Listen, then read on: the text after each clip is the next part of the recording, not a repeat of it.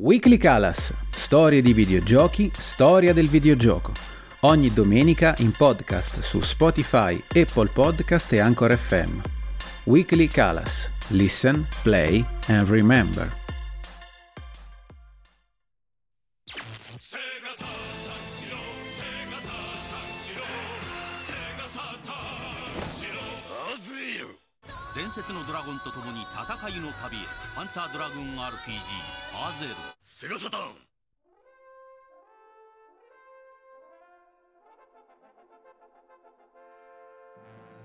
Certe volte tocca partire dalla fine per raccontare una storia. È necessario vedere il presente per capire un po' il passato. Così partiamo dalla fine. Panzer Dragoon oggi è un ricordo sbiadito di giocatori che vedono apparire in testa i primi capelli bianchi. Giocatori che hanno posseduto una console, Sega Saturn, che come Dreamcast ha vissuto nel pieno tracollo Sega. Panzer Dragoon è una serie che si ricorda per essere uno sparatutto su binari a cavallo di enormi draghi in un mondo post-apocalittico. Ma più di tutto, oggi i collezionisti ricordano Panzer Dragoon Saga, lo ricordano per quanto sia raro da trovare in giro e per i prezzi elevatissimi delle aste online. Un pezzo da collezione e uno dei migliori titoli per Sega Saturn, se non il migliore in assoluto. Un vanto che gli è servito a poco purtroppo. Siamo partiti dalla fine, ma è giusto riavvolgere il nastro e ricominciare dall'inizio. A inizio anni 90 all'interno di Sega venne creato il team Andromeda partendo dalle idee creative di un giovanissimo Yukio Futatsugi, che diede vita a quello che poi nel 1995 fu il primo Panzer Dragoon. Il più che discreto successo di questo videogioco fece sì che Sega volesse di più. Non solo un secondo episodio, sempre sparatutto, sempre su binari, ma venne fuori anche l'idea di un RPG a turni. Una scelta ardita, ma non casuale c'era una sfida da provare a vincere, una sfida contro un maestoso portabandiera dei giochi di ruolo, Final Fantasy. Negli anni 90 la passione e l'interesse per gli RPG erano ancora fortissimi e il passaggio dagli sprite bidimensionali alla modellazione poligonale aveva allargato gli orizzonti e ingolosito utenti e sviluppatori. L'obiettivo di Sega era chiaro, prendere l'universo appena nato di Panzer Dragoon convertirlo in gioco di ruolo e farne uno sfidante per la saga Square. Nacque così il progetto per quello che sarebbe diventato Panzer Dragoon Saga. Il team Andromeda venne diviso in due, con una parte che inizialmente si concentrò sul nuovo capitolo della serie Sparatutto su binari, mentre l'altro affilò i coltelli per creare l'avversario di Final Fantasy. L'obiettivo secondario, la side quest, che forse era main quest per Sega, era quella di sfruttare questo nuovo progetto per spingere forte anche Saturn nella lotta contro la corazzata PlayStation, che aveva spezzato gli equilibri del mercato del tempo. È stato un progetto molto difficile. Probabilmente è stato il progetto più difficile su cui abbia mai lavorato. È passato così tanto tempo che rimangono solo bei ricordi. Ma quando mi fermo a pensarci, ricordo che ce n'erano tante di sfide. Così raccontava sulle colonne di Polygon nel 2018 Futatsugi, che di quel progetto era producer. E aveva ragione. Team Andromeda era composto da 15 persone, un numero che oggi comporrebbe un team indie, e il lavoro contemporaneo su due titoli diversi fu di certo massacrante. Dopo che nel 1996 Panzer Dragoon 2, il secondo capitolo rail shooter, venne pubblicato, il team si riversò tutto nel progetto Saga e vista l'enorme mole di lavoro da svolgere, vennero operate anche altre assunzioni. Ma questo non fece bene al team. Al suo interno cominciarono a delinearsi due anime, quella del gruppo già consolidato che aveva una sua visione del gioco derivante dal lavoro sul primo Panzer Dragoon e dall'altro lato c'erano i nuovi innesti che andavano verso altre direzioni, altre idee. Fu un periodo complesso, come ricorda Manabu Kusunoki, capo designer. Abbiamo faticato molto a causa delle dimensioni della squadra. Non era sempre una situazione ottimale e c'erano infinite controversie tra i membri all'interno del team. Durante lo sviluppo non siamo andati d'accordo. c'è voluto molto tempo prima che il team lavorasse insieme. Non è stato così per i primi due titoli. Uno sviluppo lungo e sofferto che portò persino alla morte di due dipendenti. Uno per un incidente in moto, attribuito al troppo stress, l'altro addirittura per suicidio.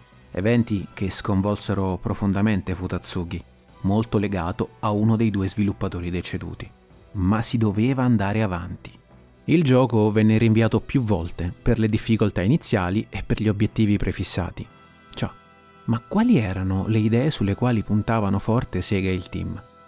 Doveva essere un gioco con modelli e scenari 3D, con incontri randomici di mostri e combattimenti a turni, nei quali era presente anche una componente di posizionamento nello spazio rispetto ai nemici. Le meccaniche di gameplay, avveniristiche per il tempo, rappresentarono una vera sfida, ma anche uno dei punti di forza del gioco.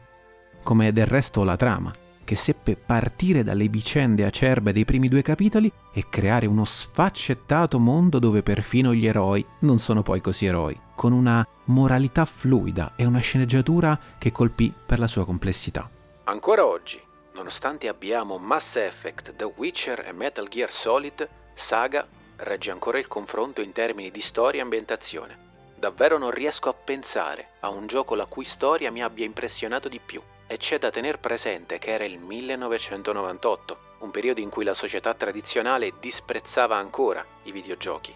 Ne parlava così qualche tempo fa John Sepaniak, autore della serie di volumi The Untold History of Japanese Game Developers. Panzer Dragoon Saga si presentava come un lungometraggio cinematografico intervallato dai combattimenti. Le cutscene erano state create in computer grafica 3D in tempo reale e non pre-renderizzata, come accadeva in quel periodo. E per dare ancora maggiore unità a tutto il lavoro, tutti i dialoghi erano stati registrati con le voci degli attori. Una particolarità che nella serie Final Fantasy arrivò solo tre anni dopo con il capitolo X, Già, Final Fantasy, la concorrenza. Mentre nel 1996 Team Andromeda era ancora in fase embrionale con Panzer Dragoon Saga, Square e Sony mostravano le demo di Final Fantasy VII. Mentre i rinvii per lo sviluppo complesso del titolo Sega complicavano non poco i piani dell'azienda, Cloud e il suo spadone conquistavano il mercato a gennaio del 1997. PlayStation cavalcava forte Saturn arrancava nelle retrovie. Arrivò finalmente il momento di Panzer Dragoon Saga, che venne messo in commercio il 29 gennaio 1998. Era passato un anno da Final Fantasy VII e mai annata fu peggiore per uscire per il masterpiece di Team Andromeda. Non tanto perché quell'anno erano arrivati in commercio anche Zelda Ocarina of Time, Metal Gear Solid, Half-Life Baldur's Gate, Gran Turismo, Pokémon Rosso e Blu e StarCraft, solo per citarne alcuni, ma soprattutto perché Sega era in piena confusione e aveva iniziato il suo inesorabile declino. Saturn era stato oramai abbandonato e l'azienda stava già spostando tutte le sue energie e risorse economiche verso Dreamcast e il confronto con Final Fantasy VII era impari, non per qualità, ma soprattutto per un'abissale differenza in termini di risorse di marketing e di comunicazione. Panzer Dragoon Saga, che in Giappone venne pubblicato come Hazel Panzer Dragoon RPG, venne etichettato come il miglior titolo Sega Saturn, il gioco che spremeva al massimo le potenzialità di quella console. Ma a poco balsero le recensioni che elogiarono da ogni parte il lavoro fatto da Team Andromeda. La produzione di copie del gioco fu molto scarsa al punto che in Europa, ad esempio, ne arrivarono solo un migliaio di unità. Uno degli RPG più complessi, innovativi e tecnologicamente avanzati del tempo finì quasi nel dimenticatoio, tramutandosi in una leggenda per chi non l'aveva mai visto e in un piccolo tesoro per i pochi fortunati ad averlo posseduto e giocato. Panzer Dragoon Saga fu una meteora, un po' come il team Andromeda, che dopo quel maestoso lavoro venne smantellato durante il tracollo Sega. Oggi di Panzer Dragon Saga restano poche copie e nessuna versione remake o riproposizione che permetta di apprezzarne le qualità. O meglio, qualcuno ci ha provato, con una campagna Patreon iniziata nel 2021 per una versione remake del gioco con tanto di primo teaser creato. Campagna che sta ancora cercando seguaci. Cavalcatore di draghi che vogliono dare un giusto riconoscimento a questo tanto magnifico quanto sfortunato prodotto Sega.